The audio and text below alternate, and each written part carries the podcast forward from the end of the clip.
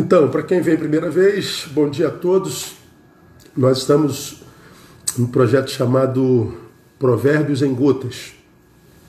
E hoje eu vou levá-los a capítulo vinte e quatro, versos dezessete e dezoito, porque eles se completam. Quando cair o teu inimigo, não te alegres, e quando tropeçar, não se regozije o teu coração, para que o Senhor não o veja, e isso seja mal aos seus olhos, e desvie dele a sua ira. Quando o teu inimigo cair, não te alegres, quando tropeçar, não se regozije o teu coração. Por quê? Para que o Senhor não o veja, te veja com essa alegria, e essa alegria com a dor alheia seja mal aos olhos dele, e Deus desvie do inimigo a sua ira. Tá? Esse texto é bem, bem forte. Então, não se alegre com a dor do teu inimigo, com o mal que aconteceu, acometeu o teu inimigo. Então o texto está dizendo, desejar o mal a alguém, ainda que seja um inimigo, pode vir a ser um... Um, um pecado mais digno de castigo do que o mal que o teu inimigo te fez. Então o texto é claro. Neil, se você deseja o, o mal, ou se alegra com o mal, ainda que seja de um inimigo, esse desejo, essa alegria com o mal de alguém, ainda que seja inimigo, esse, essa alegria pode, se, pode, pode vir a ser um pecado mais grave do que o mal que teu inimigo fez a você. Por quê? Porque quem se regozija com o mal se alia a ele. Meu inimigo se arrebentou. Por que que é meu inimigo? Me traiu, me esfaqueou por trás, foi ingrato. E aí ele caiu, foi à lona. E você se alegra com isso. Bom, o que aconteceu ao teu inimigo foi algo mal. E você se alegra com o mal? Pois é, então se você se alegra com o mal, independente de quem seja, você se alia a ele. Essa alegria revela para Deus que você não está disponível para interceptar a ação desse mal, ou a ação do mal. Ora, se o mal está diante dos teus olhos, e você se alegra com esse mal, o que que você está dizendo para Deus? Não conte comigo para interceptar a ação do mal no mundo. Grave uma coisa, você que ainda está com dificuldade de, de receber isso. Mal é mal em qualquer circunstância. O mal não muda enquanto natureza, dependendo da, da, da vítima. A realidade não muda. A, a, a, a, a realidade do mal não muda dependendo da, da, de quem é a vítima dele. Então se o mal deu em mim que sou do bem e o mal deu em você que é do mal, o mal não muda a sua natureza em função de quem é a vítima. Mal é mal e pronto. E o que Deus quer saber é o seguinte, você é alguém que tem desejo de interceptar a ação do mal no mundo? Ah, eu tenho, pastor, mas como é que você se alegrou com a queda do outro? Com a dor do outro? No capítulo vinte e cinco, o seguinte de Provérbios, ah, o mesmo autor sagrado nos ensina como devemos tratar o nosso inimigo. Está lá, ó. Se teu inimigo tiver fome, dá-lhe de comer. Se teu inimigo tiver sede, dá-lhe água para beber.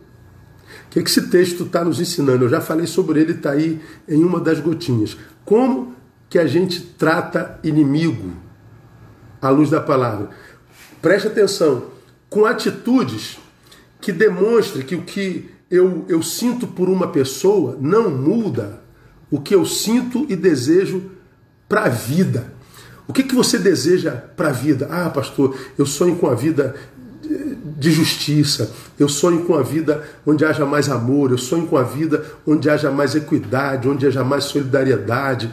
Eu desejo uma vida, pastor, onde a gente tem um pouco mais de paz. É o que você deseja para a vida? É o que eu desejo para a vida. E aí o seu inimigo está caído. E o que, que você faz? Você se regozija com a dor dele. Ou seja, a, a tua postura para com uma pessoa desdiz o que você deseja para a vida inteira. Como que a Bíblia diz que eu tenho que tratar o meu inimigo? É, é, é, com atitude que demonstre para o universo, para Deus, que o que eu desejo para ele não muda o que eu desejo para a vida. Eu posso não gostar dele, eu posso estar triste com ele, eu posso estar magoado com ele, mas a minha atitude para com ele não vai desdizer o que eu desejo para a minha existência inteira. Quem de fato deseja vencer o mal, luta contra o mal em qualquer instância da vida, e não só quando o mal lhe atinge. Quem quer vencer o mal no mundo diz: eu sou contra o mal em qualquer circunstância. Sendo assim, eu posso afirmar a vocês que grande parte dos que se dizem do bem, na verdade, são aliados do mal. Ah, eu quero um mundo melhor, eu quero um mundo de justiça, eu quero um mundo de bondade. Discurso.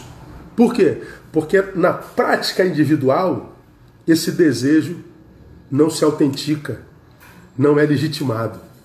Quer um exemplo bíblico? Parábola do bom samaritano. Tem lá uma pessoa que foi violentada por uma outra pessoa. Um delinquente lhe fez mal, gerou mal, praticou mal e, diz a palavra, o deixou meio morto. Bom, aquele meio morto e meio vivo estava ali caído, esperando a morte chegar. Passa um sacerdote, que é o religioso pastor hoje, olha para ele e não faz nada. Passa o levita, que é o responsável pelo louvor no culto, olha para ele e não faz nada. Passa um samaritano, que para o sacerdote e para o levita é imundo, é indigno de estar na mesma sinagoga onde eles adoram, é, é um sujo porque não tem a mesma religião que ele. Esse samaritano imundo para, cuida da ferida do caído, coloca na sua cavalgadura, no seu cavalo, e o coloca numa pousada pedindo para que tratem dele, que ele tinha um compromisso, quando ele voltasse, se tiver outro gasto, ele pagaria. Aí Jesus pergunta ao doutor da lei, para quem ele conta essa parábola: quem é o próximo desse caído? É o sacerdote, que tem Jesus na boca, mas não na prática? É o levita, que canta para Deus, mas não sente a dor empática do irmão? Ou aquele que teoricamente é imundo, mas praticou o bem para com o estranho? Pois é, a parábola revela que o mal está em toda ela. O mal fez com que uma pessoa roubasse a outra, o espancasse e deixasse meio morto. Esse é o mal praticado. E a outra moeda do mal, praticada pelo sacerdote e pelo levita, que podiam ter ajudado, mas não fizeram. De um lado da moeda, um mal praticado. Do outro lado da moeda, um bem sonegado. Por causa do sacerdote e do levita, esse homem morreria.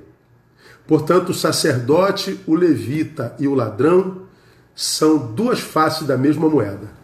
Formam uma quadrilha de gente perversa. Um na quadrilha pratica o mal, o outro na quadrilha só nega bem, porque escolhe a quem vai abençoar. Esse texto está dizendo que ou a gente odeia o mal em qualquer circunstância, ou nós nos aliamos a ele. Vou passar um pouquinho do horário hoje. Lembro de uma, de uma ovelha minha que defendia uma tese de mestrado numa universidade do Rio de Janeiro. Está calor aqui hoje, hein? E quando ela termina de defender a tese, ela cita um texto de Salmo que diz: provai e vede que o Senhor é bom.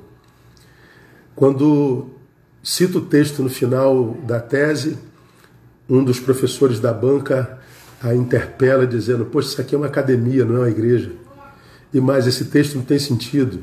Se o Senhor fosse bom, não haveria é, mal na terra, não haveria fome na terra, não haveria maldade na terra.